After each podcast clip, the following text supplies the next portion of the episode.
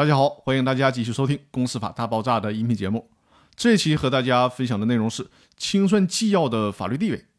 就快要接近清算纪要的学习尾声了，我在这里呢再次强调一下最高法院的这部清算纪要的地位和作用。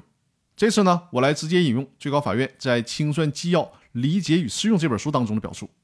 最高法院是这样说的：清算纪要仅是为了适应目前审判实践要求而做出的规范性文件。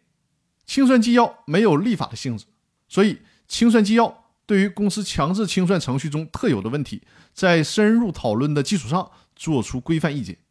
对于与破产清算相似的问题，采用准用的办法是最为经济、最为有效率的。清算纪要没有必要，也没有能力对所有的问题都予以规范，事无巨细的对公司强制清算程序中的所有问题作出规定。以上呢就是最高法院的表述，也就是说呢。清算纪要不是具有法律效力的规范性文件，这个大家一定要明白。它呢不能作为公司强制清算法律文书引用的条文。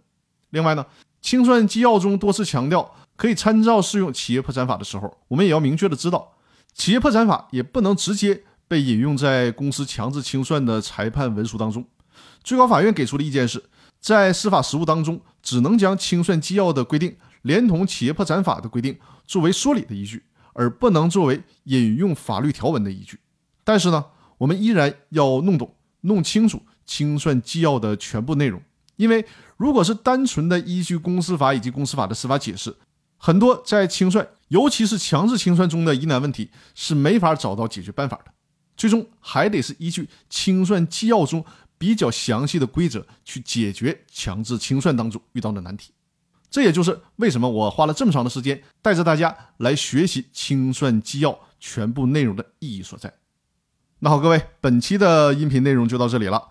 下一期我们将进行《公司法大爆炸》第五季的最后一期。那我们下期再见，谢谢大家。